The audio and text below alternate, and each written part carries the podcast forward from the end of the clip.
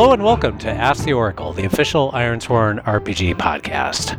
And welcome back. This week we're taking a look at continuing our co op campaign with my friend and offspring, Matt Click. hey, everybody. Is that how you get introduced to uh, everybody all the time? My friend and offspring? Or is it just. Yeah, my friend, my friend and offspring. Yeah. So thanks for coming back, Matt. So just a reminder, this is a series of episodes where we're going to sort of dive in and do a Ironsworn co-op campaign. So me and Matt playing a GM-less campaign within the default setting of the Ironsworn role-playing game, which is the Iron Lands. Uh, last week's episode, we took a look at character or world building, rather. I think we came out with a few ideas out of that exercise. It seems like. Yeah, totally. Yeah, I've got a pretty good idea going in, kind of what the kind of character I want to make here. So cool. So we're going to go through the character building process, and the first step in that is just envision and sort of think about your character. There's a couple of ways you can do that. One is just think about a concept, right? Like, what is this person like? What are their sort of skills? What's their background? What's their personality and nature? And then you set your the mechanical aspects of your character, so the stats and the assets, which we'll talk about as we work through that, um, to sort of fit that. The other is just the assets are all relatively thematic and lend itself to sort of understanding your character character's background and culture and skills. So sometimes it just matters going through those and, and just seeing what jumps out at you. And it's like, oh, you know, I'd do that. So you sort of start with archetype, select assets and stats based on that, or start with the assets and then envision your character based on that selection. Maybe let's start, uh, if we can sort of take a little bit of a look back at the last week's exercise, the world building exercise. Matt, maybe you can remind us of sort of where we ended up in some of the broad strokes of our setting. Yeah, sure. So uh, when we went through the world building worksheet, the truths worksheet, um, we decided a few kind of notable things. We decided that uh, the iron lands are called what they are because there are these like strange iron pillars sort of dotting the land and maybe even settlements that have grown up around these pillars. Uh, and in fact, there's sort of like a burgeoning religion known as the Iron Priests that have uh, sort of gaining prominence uh, in recent times. Uh, we decided that uh, there are old settlers here that came before us that uh, sort of went mad as a result of these pillars, although we don't necessarily know that, but that's sort of like a world building idea that we came up with. Uh, we decided that the communities of the Iron Lands are sort of squabbling with one another, that there are these clan chiefs that sort of rule and uh, even have war bands that are sort of battling each other. Uh, we decided that magic is rare and powerful, so that magic is is a real thing. People are aware of the existence of magic, uh, but it is like kind of a rare thing. Uh, we decided that there are widespread beasts, uh, even uh, used in battle as beasts of burden, mounts, that sort of thing. Uh, and I think those were kind of the main points that we sort of fell upon there. Yeah, I think sort of the main themes are, are sort of coalescing to me around three main things. One is this idea of war bands and sort of active conflict and warfare in our world, like the old like conflicts of the past, like all the old world stuff. Like after a couple generations now, people are like settling into this place, mm-hmm. and now all these old old alliances and old enemies and everything else is sort of re-emerging now. Yep you know, which I think probably threatens the future of our people just based on the fact that, you know, we're in this inhospitable place. We shouldn't have time to be fighting amongst ourselves, but there we are doing it anyway. Yep, exactly. And then the uh, the other is beasts in the setting as as a fairly prominent part of the setting, and maybe being a part of even people's daily lives in terms of not only these war bands, but maybe a presence in villages like as beasts of burden and yeah things like that. So farmers like c- carrying stuff on backs of mammoths and stuff like that. Yeah. Yeah. Totally. And then the other is just some of this latent threats. The idea of the Skald is this background of, of uh, what sent us to this land. Uh, mm-hmm. Their armies basically running rampant over the old world and driving us here. Um, and then these pillars is like a potential threat of something is emerging there and, and what does it all mean? Mm-hmm. And may or may, those things may or may not play into our game. We'll sort of see, but they're there and they'll potentially lead us in a direction based on prompts from the oracles and such that, oh, that, that connects to this thing. So what does that mean in terms of the current situation? Yeah.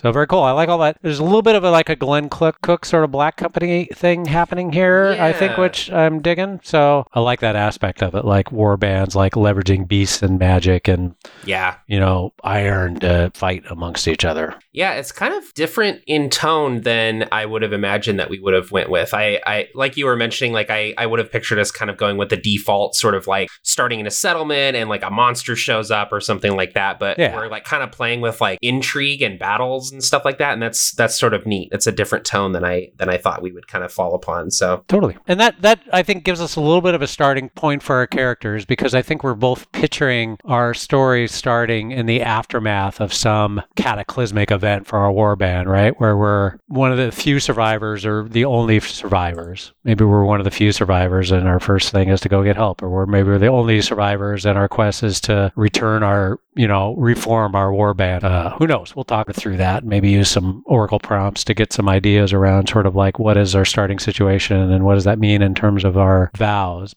I think it at least gives us some framing for our characters that we have to be, we have to fit into this war band somehow. So we have to have Yeah. some role in the war band. We know each other, which is good because we don't have to have that awkward start of like introducing our characters and totally. understanding how we're going to work together and why we're going to be motivated along the same path. It gives us an automatic common goal that feels natural and organic, I think, to a story. Yeah. So all that said, are you have you been thinking about anything in terms of like what kind of character might vibe with you? Yeah, I I have been. I kind of I, I have a really fun idea for a character, and I kind of I want to run it by you here. Um, right. So we had talked last time about the idea of the clans kind of leveraging you know both beasts and uh, users of magic in their war band. So being able to essentially like sway a magic a, someone capable of doing magic over to your war band is like they're basically an asset for your for your war band. So Right. uh, these clan chiefs kind of like promising, you know, gold, riches, or you know, kind of whatever to these magic users, and being able to have them join their war band as as these kind of weapons of war. I really like the idea of my character maybe being a magic user.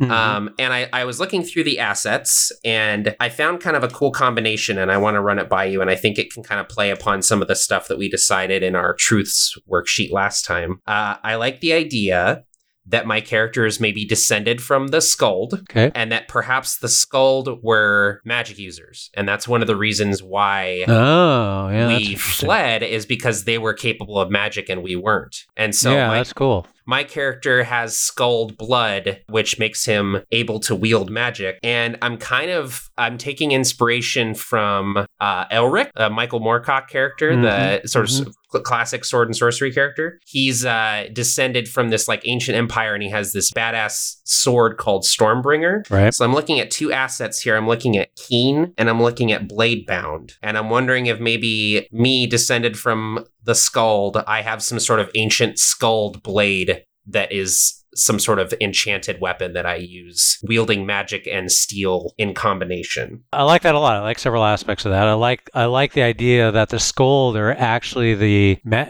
magic users in this setting. So we're sort Yeah. of looping back to the world building a little bit and saying, "Oh, yeah, there are people of power in this setting."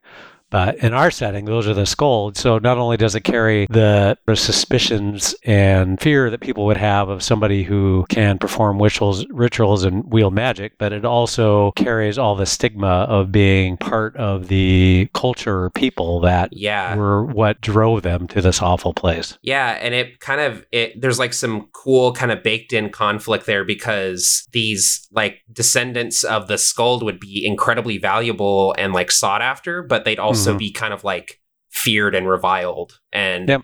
like I imagine that despite being an asset to a war band, uh would also be kind of an outcast even among the soldiers that they're fighting alongside. Totally. Love every part of that. Yeah, so that's kind of what I'm thinking for my guy. Okay. Why don't you read us? Uh, could you remind me of the first default abilities for both of those assets? Yeah. So with Keen, um, it's a ritual, so it's it's a magic. Um, when you hold a weapon, and sing a keen for those it its killed. Roll heart. On a strong hit, the wielder inflicts plus one harm when they strike or clash. If they roll a one on their action die when making a move to inflict harm, the magic is spent. On a weak hit, as above, but the voices of those who were slain join in your song. Endure stress. Cool. So we'll talk about sort of all the mechanics of that when we see it in Yeah. action and what the basic sort of terminology around strong hits and weak hits means in the context of Iron Ironsworn, because we're using this as a little bit of a learning exercise. But Mm-hmm. uh, I like that. Another aspect of that to consider in terms of your role in the warband is that that's that's a ritual that could not only apply to your weapon, the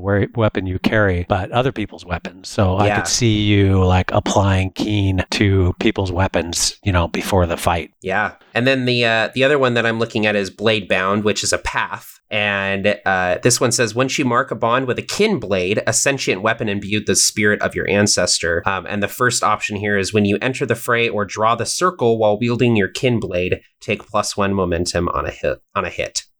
Yep, very cool. I think that fits nicely. Um, Yeah. And just taking a little bit of a step back and, and talking about sort of how assets are grouped, you mentioned a couple of things there. Assets are basically categorized into four categories. There are companions, which tend to be animal companions, hmm which accompany you on your adventures and can aid you when you take action. There are paths, which are represent things like your background and skills, choices you've made in terms of like your role within this world. There are combat talents, which are kind of what it says on the tin. Those are your combat, more combat specific skills, which are usually themed around a particular weapon. And then there are rituals, which are the representation of magic spells in this world, which because by default Ironsworn is a little bit lower magic, a little grittier, they're assumption that you're not firing fireballs and magic missiles per se. These are preparation things that give you sort of subtle bonuses and insight later. So you Yeah. sort of take time and perform a ritual and envision how that ritual is enacted. And then depending on how the ritual goes, you either, you know, get some benefits or you have to suffer, you know, some drawbacks. Um, so you've got one from the path category and one from the ritual category there. Yeah. I think both those sound great. And another aspect of your path choice, one aspect of characters is what we call a bond. When you create a character, you establish three bonds, which are just your links to the world, be it people or settlements. Um, bonds give you a mechanical bonus in the game. They also are something that sort of fuels the end game move, if you will, which is when you retire, the bonds you formed are actually what sort of fuels like the mechanical outcome of when you retire. Do you get what you envisioned for your character? Right. Um, do things go as you had hoped or planned? Or do you find yourself uh, lost and alone for forever? You know, Yeah. or something something in between those two choices. Yeah. So um, bonds are sort of a thematic plus a mechanical element for your character, and your kin blade is actually like a bonded thing. Like, because one Yeah. of your bonds you're going to choose is like with this kin kin blade, which implies that there's some sor- sort of sentience to this weapon, right? Yeah, which I love. That's very like Elric, sort of like a sword that has a will of its own, sort of thing. And uh, that too, like, has some sort of like ready-made, baked-in conflict where it's like, yeah, I've got this cool sword, but like it is like it talks to me sometimes, or like I get weird dreams sometimes, or like you know, there's a lot of weird stuff to play with there. So Yeah. Very cool.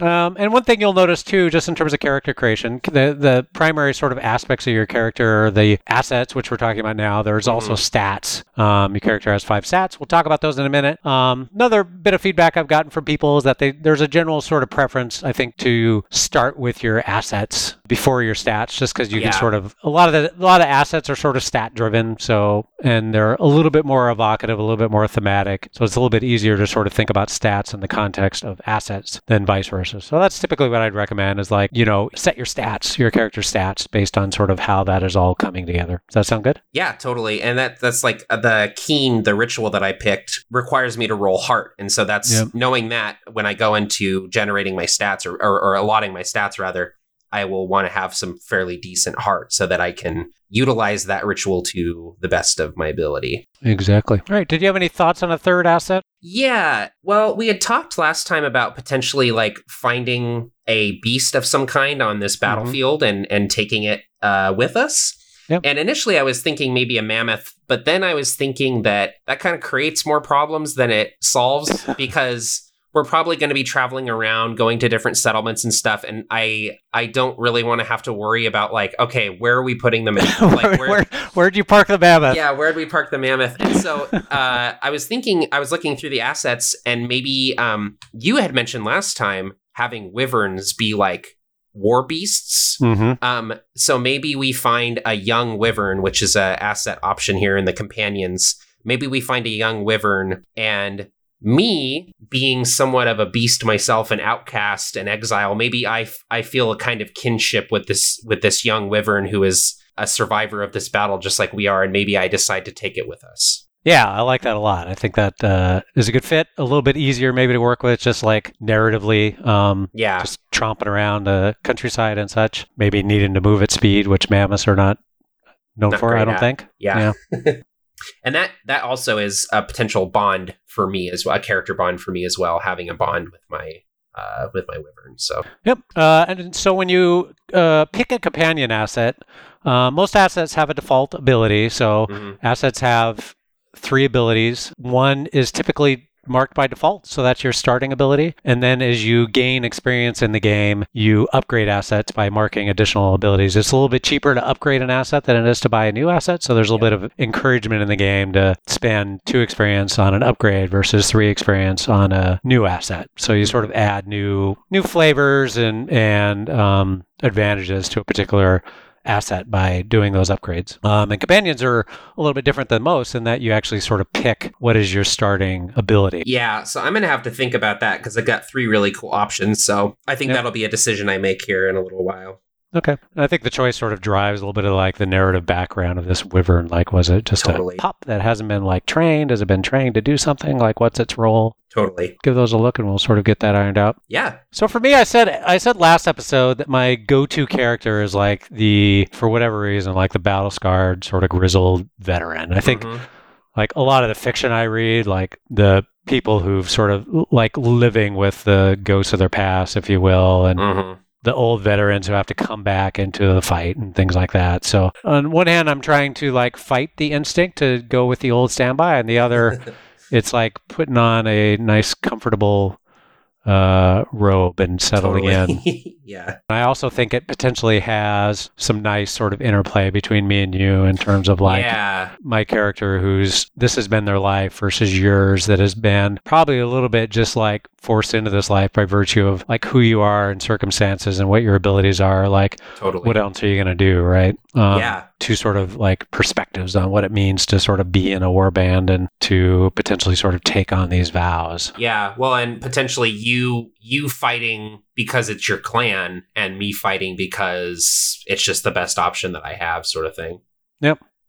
So one one asset that instantly sort of calls to me, just sort of based on where we're at in terms of our story, is something that's called Bannersworn, which is a path. Bannersworn is activated by marking a bond with a leader or faction. So that would mean that one of my background bonds that I mark at the beginning of the game here is probably with either the sort of the faction or who represents our clan chief, right? hmm um, which we can sort of talk through a little bit in terms of the background. And then that gives me some bonuses as I uh, interact with other members of my war band or, or when I'm actively sort of serving the purposes of my war band. So I think that fits both what I'm envisioning for this character sort of like the grizzled old warrior, as well as what we've established of the importance of war bands in our setting Mm-hmm. Yeah, I think that's great. From there, I sort of go to thinking about combat talents because I'm talking about somebody who's like probably somewhat combat adept. So Yeah. I might as well lean into that and make sure I've got an appropriate combat talent to deal with in fights. I'm thinking either Swordmaster, which is thematically, it's just somebody who's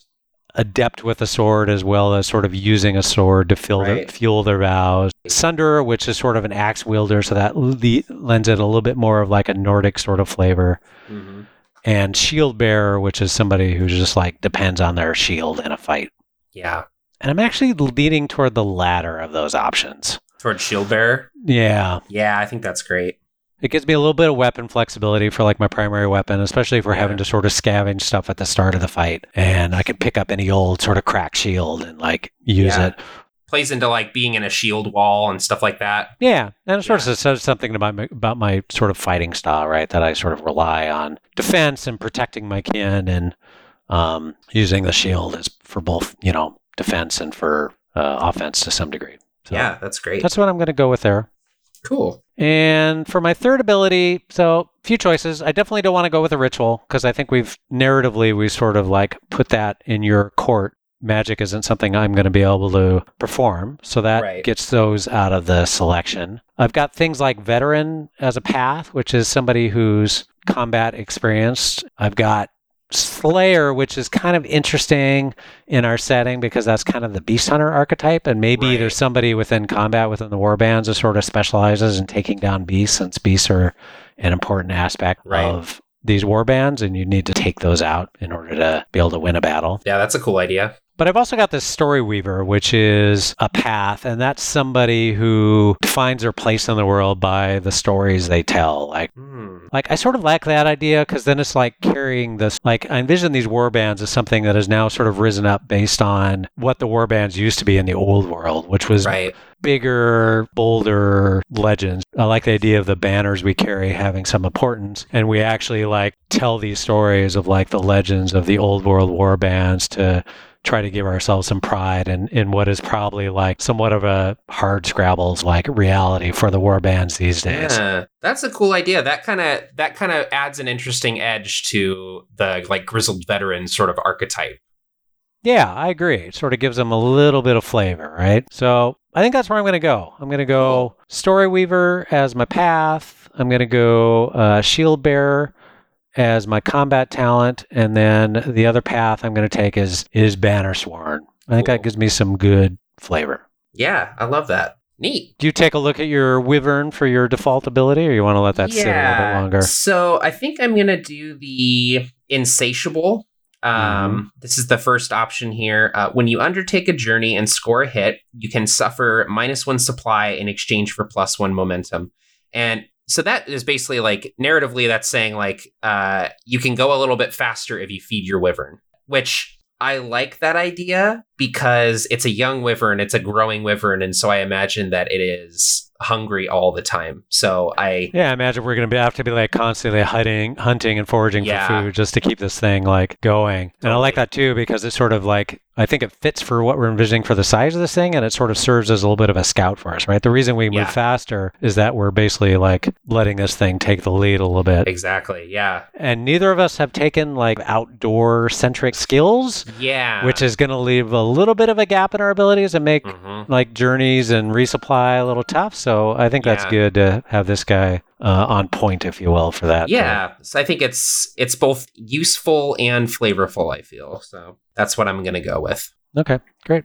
Ironsworn has five stats. Um, the stats are Edge, which represents quickness, agility, and prowess in range combat. It's Heart, which represents courage, willpower, empathy, sociability, and loyalty. Iron is physical strength, endurance, aggressiveness, and prowess in close combat. There's Shadow, which is sneakiness, deceptiveness, and cunning. So, in a typical sort of RPG archetype, would be like the rogue type character. Totally. It could be like a charisma centric sort of character that depends on sort of like lies and subterfuge. Yep. And then there's wits, which is uh, expertise, knowledge, and observation. Yeah, I'm thinking I'm probably gonna go pretty decent with heart and wits. Heart because that's what my ritual depends upon, and wits just because I enjoy playing like a clever sort of cunning character. So I think I don't know if heart is gonna be my my highest stat, but it's definitely gonna be at least uh, a two. I think. I'm going to go three in iron. Yeah. I'm going to three is my favorite stat. When you assign stats, you basically create a stat array, which is three, two, two, one, one among your five stats. So you have one favorite stat, which is your plus three stat, and then um, two stats at two and two stats at one. Yeah. And I'm going to go heart with one of my twos. I think that fits my storyteller and being somewhat Yeah. sociable in that regard, right?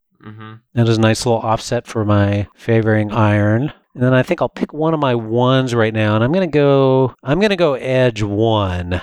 My preference in a fight is not going to be to like avoid hits. It's going to be to be in the mix, using my shield, right? Just Yep. using pure physical fortitude to withstand blows. So I think that that fits a character to go with one edge there. How about you? Where are you starting at, apart from your heart?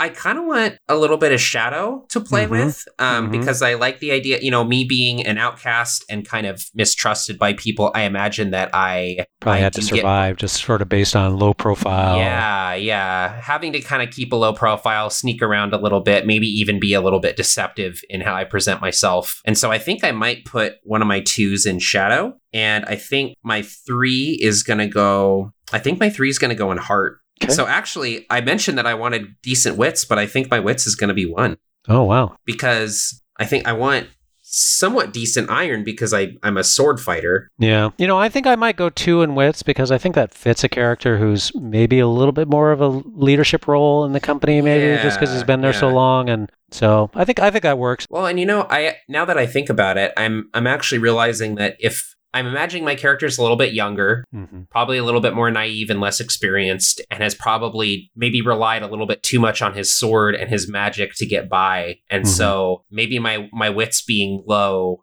is a feature, not a bug. Yeah, I think Yeah. that works. So I ended up with Edge one, Heart three, Iron two, Shadow two, Wits one. That sounds great. I'm gonna I'm going to finish off with Shadow One, which I think fits my guy to a T. Yeah, definitely. So I've got Heart Two, Edge One, Iron Three, Shadow One, and Wits Two. Cool. Yeah, we got a nice kind of balance there. All right. Apart from that, for setting a character, your character has a few other sort of mechanical uh, bits and bobs. Uh, there are what we call uh, tracks. Um, there are four tracks total: health, spirit, supply, and momentum.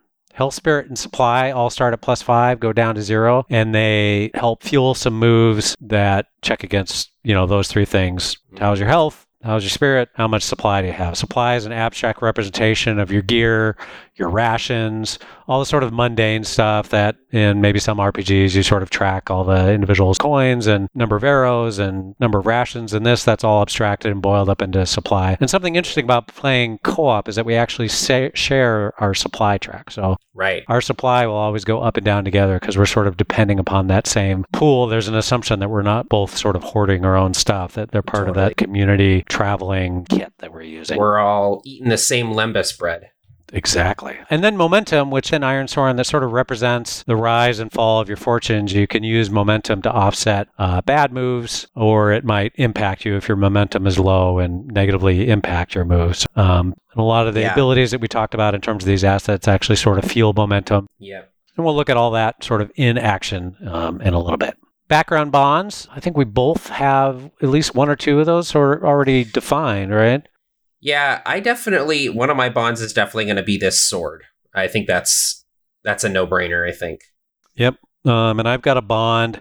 Let's talk about this briefly. Like, so we've got this war band. Uh, is there an assumption that our war band is like not a free agent? It's under a clan chief. Is that what we want to decide? Yeah, I think so. I think it's definitely uh, a clan chief situation, and I think that you're likely of this clan. You've fought for this clan probably your entire life, and I am more of a not necessarily a sellsword, but I have come to this clan from outside of it, um, uh, by way of just the the skills that I have at my disposal. I imagine that me being a, a descendant of the Skald, probably I'm not welcome in in many clans just by virtue of my of my heritage. Um, and so I'm a member of this war band because the clan chief had me join. Probably promised me something or made an offer or even just said, you can live here and I promise people won't try to run you out of town if you fight for me, sort of thing. Yeah, that sounds great. So let's um let's define a little bit like our clan chief in this war band, just so I could think a little bit about sort of like what that means in terms of my character bonds, and that might give us a little bit of fuel for the engine of our story as well. Yeah.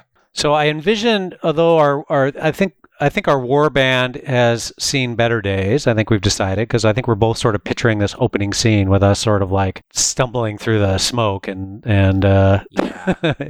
yep. remains of our once maybe not so mighty but still uh, alive war band. Yeah. So I would I envision our clan chief not necessarily being with us in this battle, still being alive, still being a factor in our story. Yeah. It might even be that our first sort of journey is making it back to the clan chief to tell him what happened. Yeah. Yeah, I think that works. And that's a nice Yeah. sort of uh, easable, easily uh, sort of achievable vow in the context of Yeah. our little mini campaign here. Yep. So let's give this clan chief a name, just so I can. Ooh, can I roll on the on the name oracle Yeah. here? Please do. This is uh, one of my favorite features of Ironsworn is all the oracles, which are just there's just dozens and dozens of roll tables that help you uh, envision things and and create ideas and stuff. And because the game's sort of designed to play by yourself or with others without a GM, it's really helpful to have those sort of tools. So that's why the podcast here is called Ask the Oracle. One of the key sort of actions you take in Ironsworn is asking the Oracle, which means like my question right now is, gee, what's my clan chief's name, right? Mm-hmm. Um, so we're going to ask that question. We might ask one or two other questions about the clan chief to sort of understand uh, their nature. And so instead of turning to the GM and ask that, because we're playing without a GM, we depend upon these random tables to to answer those questions. We can also just come up with the answers ourselves. That's yep. the first choice when you ask the oracle is just like you know, what's the answer? Just define it based on sort of the current situation, what you know of the world. But in this case, it's fun to roll on a table and see what we get. Yeah. So I rolled um, a 75. Mm-hmm. And the name that I'm looking at here is Satara, which is really cool. I really like that name. And I think that means that our clan chief is a woman. Yep, I like that name as well. I picture her as unusually young for a clan chief. Yeah, maybe she's inherited the role before she's sort of fully matured into it. Maybe, or maybe she's a little bit of a Joan the Arc. Maybe she's a little bit of like a uh, prodigy, like a clan oh, chief yeah. prodigy. Like she's just she's gotten this role through wits and guile, right? Like yeah, yeah. She totally like I'm heartbroken to have disappointed her in this battle. I like that. Yeah, that's cool. I like that idea. So she's sort of a Joan of Arc figure. Yeah. Which probably paints a big target on her back with other clan chiefs because she might seem at first to be an easy target being so young and so untested. Mm-hmm. Uh, but she's in fact pretty cunning and brilliant tactician. Tactician. Yeah, I love all that. So for my character, that's a background bond, which I'm going to mark right now, Satara. Mm-hmm. I'm also thinking that I I don't know. I sort of like the idea of like th- this charismatic clan leader. Like maybe I maybe I'm actually new to this war band because I've I'm following her, and that's where my bond oh, is, and that's where my duty is is is to her. You know. That's kind of cool. Yeah. And that gives me something to hang on to, even if like the war band itself is like decimated, right? Like, right. Gives me something to work towards. So that's what I'm going to say for the moment. So that's that's uh, one background bond for me. I think that I have a background bond with her as well because I think that I value and respect her and am indebted to her because she's the first person that has given me a home. And even though I am still somewhat feared and reviled among my comrades in the warband, I think that Satara is the first person that has shown me mercy and hospitality and given me somewhat of a purpose. And so I think I feel indebted to her, like I owe her something. Yeah, that's great. So I think we're forming a little bit of a vision of this character who's somewhat charismatic, empathetic, like a natural sort of born leader, right? Um, yeah, yeah, totally. Hopefully, uh, Ironsworn has a way of throwing wrenches in those narrative works. Like you never know what an oracle she might, might be prompt terrible. in terms of her true nature. But yeah, for now, I think we'll go with that. I think that's great. Yeah. Another thing I just did was I I just um I asked the oracle like what is her like primary goal, right? So. Mm-hmm. Uh, I rolled that on the character goal table and I came up with advanced status. Oh. To me, that means that either she's trying to advance her status or maybe more that better fits what we're envisioning for a character, like her people sort of role in, in, in the world, right? Like, yeah she's more she's a little bit less focused on like her notoriety or fame or holdings or power and more on like guiding her people. We're like a minor clan that is sort of like a sort of an underdog. We're not well known. We've never we we're meager. We're not valued. Um we don't have like a seat at the table in the greater like theater of like ironland politics. And so she envisions like a greater purpose for our clan and like uh, a, a, better future for her people. I yep. like that. That makes her like very like like a sympathetic character, which I like. Yep, totally agree. So I think you've got two of your bonds worked out, right? So typically when you're when you're starting up a campaign, starting a character, I suggest not getting too hung up on background bonds if you're sort of struggling mm-hmm. a little bit. It's nice to sort of introduce those things in the story to just decide, oh, I know this like herbalist who lives in this haunted wood over here, right? So let's go there to deal with this thing we're dealing with, or whatever. And then you just right. you introduce a little bit of backstory for your character and then introduce that character bond. That's fine. It's nice to sort of flesh those things out in context. But it's also fine if you've got sort of strong ideas around all three background bonds to start with all three. Yeah, totally. I'm going to keep it to two, I think, for now. I think that I'll likely develop more of a bond with my wyvern and potentially with you as a as a comrade. Okay, um, so I'm going to do a second bond. I'm going to do a bond with my home settlement. For now, I just want to give myself a little bit of a hometown that could potentially be a Yeah. place that we journey to if we need to recover from our adventures in the wild. Totally. I love that. And I rolled on the settlement name generator. I got your settlement is named after a historical event, and another roll within the examples gives me rockfall. Oh, cool. So maybe this settlement is uh there was like a avalanche or like a big piece of a mountain fell off and the settlement sort of built up around that.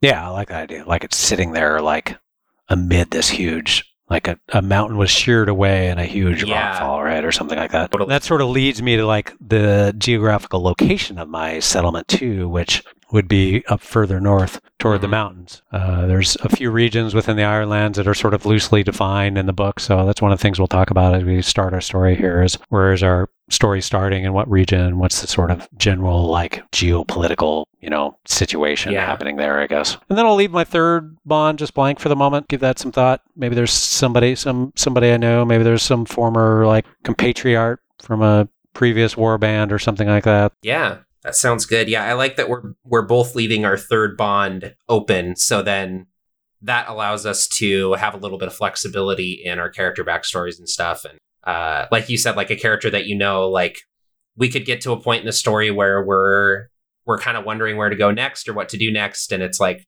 well you know maybe my character knows uh, a smithy in this town and we can go talk to him and see you know if he can help us out or something like that and that can Yeah. become a bond for you Sounds great. Okay, so another aspect of our characters we want to think through, and that's the background vow. So this is the sort of thing that's sitting in the background, sort sort of predates whatever the inciting incident is for this event that we're dealing with in the present and near future of our campaign. It sort of represents like what is your character's sort of foundational motivation and goal. And it seems to me I'm a little bit like tied up in terms of my motivations around seeing Satara be successful, right? See Satara as the one true ruler of the Ironlands. So I'm going to mark that as my background vow. Uh, background vows with within Ironsworn um, and vows in general, you give them a rank, which sort of represents how difficult is this vow going to be to um, make progress on. Background vows, you typically want to give them a high rank because they're something that you're going to make slow progress on at all. Maybe even in the course of the campaign, you're never going to see this thing done, right? It's just something your character aspires to. It's sort of a lofty goal, achievable or not. Like this is what is driving you into the situation you're in currently. So I'm going to give it. I'm going to give it epic because that sounds like that sounds like something that's going to be de- very difficult to achieve. uh, yeah in the Ironlands with a bunch of squabbling clans and squabbling war chiefs with a clan that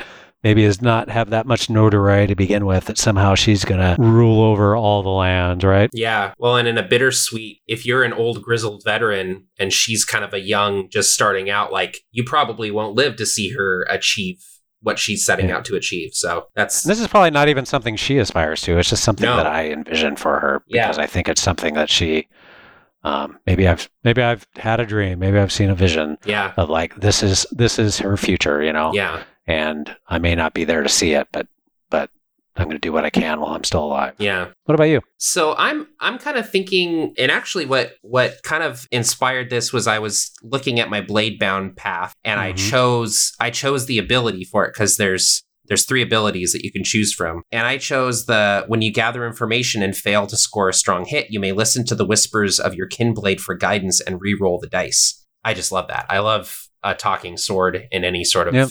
So my my vow is actually to f- uh, return the blade to its where it's supposed to be. I don't want the sword anymore. I think that Ah, I I've come to rely on it as a as a weapon, as a companion, but I think that ultimately it is I think that as I've integrated into this plan, Satara has welcomed me and given me a home. I think I don't need it anymore. And I think that my ultimate goal is I would like to just settle down and be a regular person and not have this weird talking sword help me survive. And so ultimately I want to find where this a safe place, a resting place for this sword and return it to where it's supposed to go.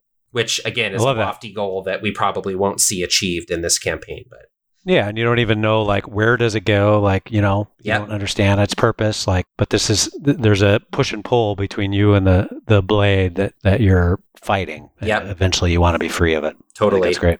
yeah, I think that it's it is uh, it has helped me survive, but ultimately it is I don't need it anymore, uh, or I don't want to need it anymore. I think. All right, that's awesome. So, uh, taking a look at our character creation summary on page 47 of the Ironsworn Rulebook, which is a quick sort of summary of the various sort of mechanical bits and narrative bits you're dealing with when you make a character. Uh, step one is envision your character. Done. I think we both have a pretty good sort of sense of who our character are. It's a you know it's a broad sense. Certainly, we're not both writing multi-page summaries of their background and hopes and dreams and filling out their dream journal or anything like that. But you know, I think we've got a good sort of starting place, and then we can sort of flesh them out and play. That's my preferred sort of format. Keep Yeah. it loose. I really like to discover my character by playing them and finding out more about them. Uh, we want to set our stats. Done. Uh, we want to put our health, spirit, and supply tracks to plus five, uh, which we've done on our character sheets. We set our momentum to plus two. That's our starting momentum. We'll sort of look at how that works mechanically as we dive into play. We mark up to three background bonds. We've got those. We pick three assets. We've got those. Make note of any important equipment or items. Um, I think we'll think about that just as sort of as we're thinking about sort of our initial scene, because I think we picture ourselves part of this war band. We probably have access to, you know, weapons and, and basic equipment and and equipping ourselves for travel. But um, uh, I don't really picture anything necessarily special for my character. Uh, you've also got your sword, which is sort of a key aspect of your character that we already know about. Set your background vow, give it a rank of extreme or epic, which we've done. Um, and then choose a name, which we uh, both haven't done yet. Have you given any thought to a name? I just did. Um, Yep. I actually I rolled and uh, kind of fittingly, weirdly, I rolled Satara. So I went over. I went over to the other other table because there's two. That's a one d hundred result, by the way. Yes. So that's yeah. The chances of that are very slim. Uh, one in one in a hundred if I know my math. I rolled 75. Yeah, so I went I went over to the other Ironlander names table and the name over there is Qamar, Q A M Oh, R. feels So I really like right. Qamar. Um, and I think that uh, I know that Ironlanders don't have surnames, but I think that uh, derogatively I am known as Qamar Skuldborn. Uh, love it. So I don't I don't prefer people to refer to me as Skuldborn, but uh, that's sort of the the name that is attached to me, knowing my heritage. That's great. What about you? Uh, I rolled as well, and I got Torgan, which I love. Sounds Oh like yeah, a good fit for this character. So that's I'm pretty perfect. I'm pretty happy with that. Yeah, So Torgan is my name. T O R G A N. cool. Um, I, don't, I think I just go by Torgan. I don't think I go. Yeah, Don't call me Torg. yeah. I don't like. Torgy boy. Torg. that's what I'll call you. and that's our that's our characters. I'm feeling pretty pretty good about that. I'm excited. I can't wait to start playing here. That'll be. I'm excited about these characters, and I can't wait to see them interact. So I think that's a good example of like we went through the world building exercise, we glommed onto some particular things that sort of like spoke to us and potential sort of like detail and texture of the world that fueled our characters in terms of like what sort of archetypes do we need to sort of fit that vision for the world and what's going on and what the challenges and situation might be. And then you know how do we sort of like for a co-op campaign specifically are we going to create characters that have some interesting sort of synergy going on right? And i think we Mhm. I think we checked all those boxes really well. Um, and what I'd like to do before we sign off of this um, session is like do a quick bit of seed setting, actually make a move um, to set up the follow-on session where we're actually sort of going to dive in and put these guys on stage and see what happens. Yeah. So we've talked about the fact that we're potentially the survivor survivors of this battle or so what's your sense of things? Are we like I'm sort of leaning into it just feels more dramatic for like we're what's left, like we're it. Yeah, I think that uh, that it was a, a small war band, maybe even Mhm. like a scouting party or a forward sort of force. Um, we were caught unaware, ambushed, and completely wiped out, except for you, me, and this wyvern. And is the is the like the entire is there more war band than just us? Yeah, I think so. I think that there's probably like a greater war band that we were maybe uh, a smaller force of, Mhm. um, maybe even back at the settlement or they're elsewhere. Um, but yeah, I think that there are more soldiers, but of this particular force, we're the only ones left. Okay, Um, I like that. Well, and I don't know, I don't know why, but I I kind of want maybe an Iron Pillar to be involved in what took us out Mm-hmm. maybe the force that ambushed us has an iron pillar that they have made mobile and it's almost like an ark of the covenant type thing where they like were able to like activate it somehow this might be a little too like high magic but i just kind of love the idea that like something happened that we don't quite understand with an iron pillar and we like woke up on the battlefield just like covered in like blood and ash and we're the only people left because I love the like kind of esoteric, like weird nature of the iron pillars, and we've kind of hinted at the fact that maybe they're sort of like activating. So maybe some something happened with an iron pillar, and we're the only survivors.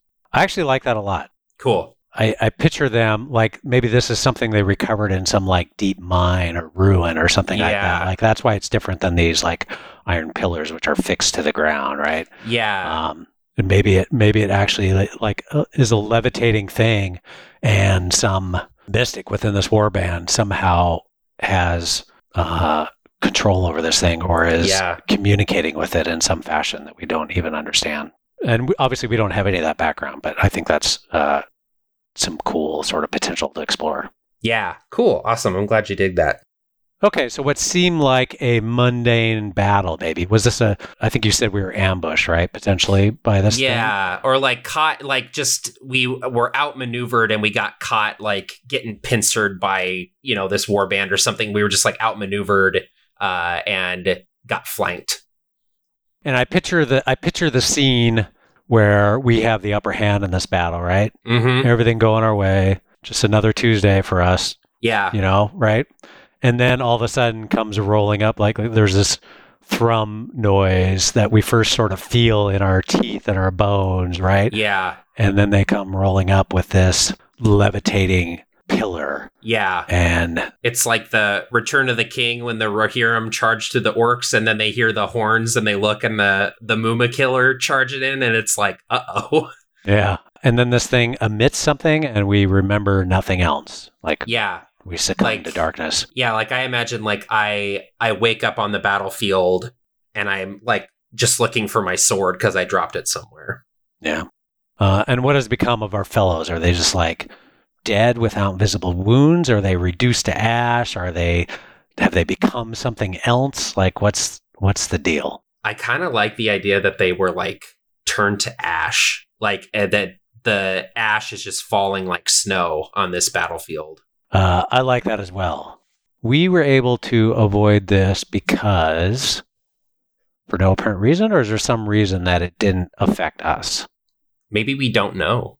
Maybe that's something that we have to find out. Maybe it has to do with my sword or your shield or just the nature of us. Uh, and maybe we were close to each other on the Ooh, battlefield. I like this potentially being tied to your sword, dude. That's totally amazing. so maybe my sword somehow protected the two of us because maybe you and I were fighting like back to back, side by side, sort of as this happened. Yeah, that's great. Yeah. I actually just asked as as we were talking there. I just asked the uh, oracle. I rolled on the theme table. Mhm. Um, uh, first two oracles in the Oriental rulebook are called action and theme, and they're just sort of like abstract, like prompts that you sort of interpret based on the current situation. yeah. Um, they're great at like fueling creativity. They don't give you specific answers. They just give you like a couple of like vague things that you often sort of spookily apply to the current situation. So I rolled and I got destiny for why we weren't killed. So oh, man. That's kind of, that is spooky. that's that's appropriately like vague. Like we don't know, but there's got to be a reason, right? There's a So- reason. Yep. Yep.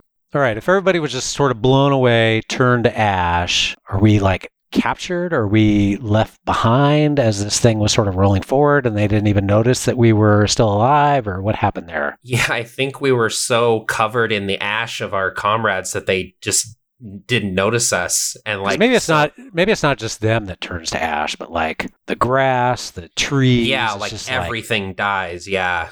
it's like creates this like blighted feel. But for some reason, the opposing force who's in control of this thing doesn't touch them, and for some reason didn't touch us.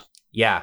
Yeah. So they just like they move on, like, all right, that's done. Like we're gonna go, you know, do the next thing or whatever. And like the first like shot is one of us like like emerging out of the ash, like Yeah. taking our first breath as we wake up. That is totally it. So I envision myself still clutching the remains of an axe, which is now just like a bit of a handle because the the everything iron was completely blasted by this thing, right? Yeah, yeah. So I'm Mhm. clutching this axe. I'm clutching the remains of my ironbound shield that is just now just like hanging in pieces, right? And I come up out of the ash and I'm looking around and I'm completely unaware of what has happened. This is hours later. yeah. Night is now falling. The, for- the enemy force has moved on, and we'll talk about maybe next next session, like who these people are. Like, Who they are. Yeah, what the clan is. Yeah. but yeah, I love the I love the idea of this is apocalyptic surroundings, right? Yeah. And the pure sort of devastation and power of this thing. Yeah. And then I see you. You've been you've you've woken up. We haven't done the movie thing where we woke up at the exact same moment. You've been surfaced for a bit and maybe didn't even know that I was still amid the waste there. Yeah. What, what have what have you been doing in the meanwhile? the first thing I did when I woke up was I had to find my sword. And so I'm kind of like sifting through the ash looking for my sword and seeing like I just I keep finding like hilts of swords that are just with the with the blades just blown. And so I keep finding these hilts of swords and I'm Bits of bone and yeah, bits of Bits bone of and fra- fragments of clothing and armor, and I uh, eventually just hear this like whisper here, and I like look over, and my sword is kind of sitting on the ground over there, and so I stumble over and grab it out and see that it's perfect. It's completely unmarred, untouched, uh, and the runes on the blade are maybe even glowing just very dimly, sort of fading out as if its magic has been activated. And I will return it to its sheath and then maybe just kind of like start wandering around, stumbling around. And maybe that's when I come upon you emerging from the ash. and I'm stumbling through floating ash. So we see this like twilight, smoky, ashy. You can barely make out the background, and I'm stumbling through it. There's ash covering my face, clothes almost gone on me, just tatters of clothing hanging there. And I see you, and I, I don't even think there's words, right? Like it's just like this is unknown to my Mhm. experience. I have no idea what has happened. I, I can't even sort of comprehend that what's around me represents my my war kin Yeah. now just reduced to ash. Some of these people, I fought many battles with them, and I've depended upon them and the shield wall side by side, and, and now there's nothing left of them, nothing but the stories I'll tell. Yeah. And I see you, and my first thing is my first thing is suspicion, hmm right? What role do you have in this? I march toward you, and there's like fear and anger in my eyes. I'm coming toward you, still clutching the the remains of this axe, like raising it as if there's like some phantom axe there that I'm ready to bring down if I need to. Yeah. So it's just like confusion and fear and anger, and you're there and you represent to me the same thing of this unknown, unknowable mysteries and powers. Yeah. I would see you. Well, first, I would probably just see your silhouette through the ash kind of staggering towards me. And my first instinct would be to draw the sword off my back and have it kind of in front of me just defensively. And then as you as you stumble through the ash and I see you, I maybe even see the tattered the symbol of our clan sort of on your armor and I would sort of ease a little bit and then I would see that it's you someone that I've fought beside a lot and I would I would call out to you and call your name and resheath my sword and as you come forward and I see that you kind of have this like madness in your eyes and you're holding your axe I would maybe hold up my hands a little bit sort of uh whoa And I come to myself a little bit as I near you. I recognize that even though we started from a place of distrust or suspicion, you've proven yourself many times. You've proven your loyalty, you've proven your skills. And I sense that there is more work here. I have survived after all. You have survived. I don't know why. So I just, I stop and I just look around and I see at my foot, I see like the remains of a skull. I see the torn tabard of somebody that I, I knew that I once fought beside. I shake my head in disbelief and I say, What is this? What has happened here? I don't know That thing, it, the pillar, the black pillar. I, I remember every bone in my body singing with pain, and then blackness. That's all I remember too. That black pillar crested the hill, and there was a sound, and then nothing. It's almost night, at least I think it is. We must have been out for a few hours. There's no s- stories that tell me of this level of destruction and death. No. In an instant, all of them, I kick the skull, skips across the ground, settles back into the ash. Satara must know of this, must know of the power that our enemy wields, and we must prepare accordingly. With that, my gaze turns hard. I see in the distance, beyond what I'm now recognizing, just in the ashy, twilight laden distance, I see that there's a, it's almost a perfect circle, right? Mm, This destruction. yeah. And then it just ends. And beyond that circle, I see the camp we had set up before we were attacked and our wagons. And there's no horses there. They seem to all be gone, run off, or dead. I don't know. But there's one thing on that wagon that I'm I've fixed my eye to, and I go marching toward it, moving quick through the ash, kicking up the ash and flurries like black snow. And on that wagon is is the banner of our war band fixed to an iron pole. And I march toward it. I march beyond the circumference of this death and destruction and ash. And I grab the banner in one hand and I raise it up and I look to you. I sort of watch you raise up this banner, and then I, I look back at the destruction and I, I see that it's this kind of perfect circle, and I see that the ash is kind of lifting up in a column, and I kind of look up to the sky and then look back down to the ground and almost wonder like if the pillar like called something down onto the battlefield and left that scorch there. But think uh, that's a riddle for another day. And as we're standing there and you're holding that banner i hear this like distant cry from deeper in the camp. What was that I turn as well. I recognize that sound. I've heard it many times, but I let it sit for a moment because there's something I need to do. Still holding the banner, I drop to one knee and I take it in both hands and I nod to you. I also drop to my knees beside you. I place my hand on the banner that is stained gray with the ash that is sort of floating by. And this is the trigger for a move, which we'll make right now. And Ironsworn uses moves, which are basically mechanical and narrative representation of the actions your character is taking in the game. When you make an action in the game, when you do a thing that triggers a move, then you look to that move for the result of your action. They're just self encapsulated uh, mechanical bits that tell you how to resolve an action and help guide you in terms of what the outcome is.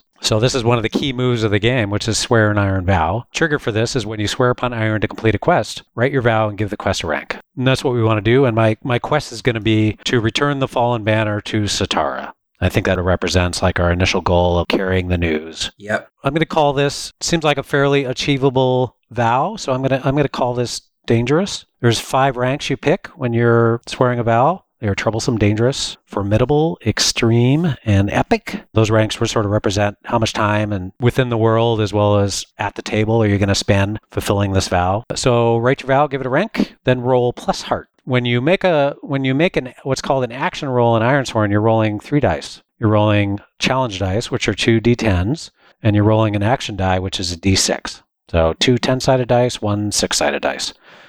The action die, you'll add your stat. You compare that to the challenge dice, the result of the challenge dice, and that tells you whether you got a what's called a strong hit, weak hit, or a miss. Strong hit being the most favorable result, weak hit being a result with some sort of mitigating circumstances, a miss being the most sort of dire outcome where things go wrong. Uh, in this case, I rolled a six on my action die, I rolled a 10 and a three on my challenge die. So adding my stat to my action die, I get nine. And comparing to my challenge dice, 10 and 3, that means I've got one one result that's less than my action score. So that's a weak hit. I would have had to beat both those dice to get a strong hit. Uh, and I'm making this result both of in our in for both of us essentially because Mhm. we're both sort of contributing to this.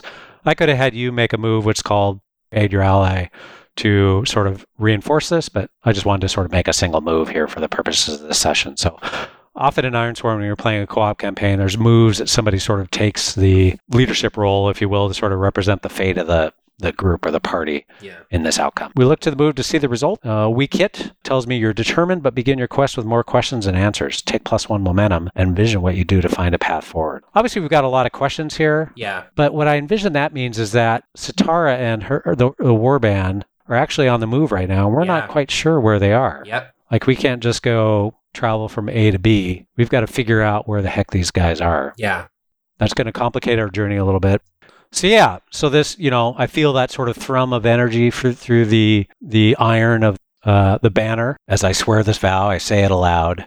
And then I, I pick up this banner. I'm going to carry it now with me the rest of the way. And we both turn to sort of seek out the source of the noise we heard, which appears to be the only sign of life in this place. Yeah, I, I'm desperate to find out what happens next, but we'll have to wait until next time. We and our eager listeners will Yes. just have to wait. So thank you, Matt, again Yeah. uh, for joining me this. Super fun. I think we have a super cool sort of setup. So thanks everybody for listening. Really appreciate it. I hope you'll stick with us through this campaign. It might be a few sessions of us sort of completing this initial vow, or it might be a periodic thing we return to over time. We'll see how it goes, and if anybody's uh, listening, or if we're just crying into the void here. Matt, can you remind us uh, where folks can find you and your work on the internet? Yeah, uh, you can find the stuff that I publish over at absolutetabletop.com, and I have a Patreon at patreon.com slash mattglick, and you can find me on YouTube as a fistful of dice, where I run games occasionally. And I'm Shawn Tomkin. You can follow me on Twitter at Shawn Tomkin. That's S H A W N T O M K I N. For information on the Ironsworn RPG, uh, downloads, community resources, and links for print copies that you can purchase to support the game, please visit ironswornrpg.com. That's ironswornrpg.com. If you want to join the Ironsworn community, we'd love to have you join us. We have fairly active community hubs on Discord. Super friendly, like it's the most drama free community you will ever encounter anywhere on the internet. I'm pretty sure there's been surveys. Also I have presence on Reddit, Facebook, and other places. Uh, look at ironswornrpg.com slash resources to find your paths to those destinations. Till next time, thank you everybody. May all your vows be fulfilled.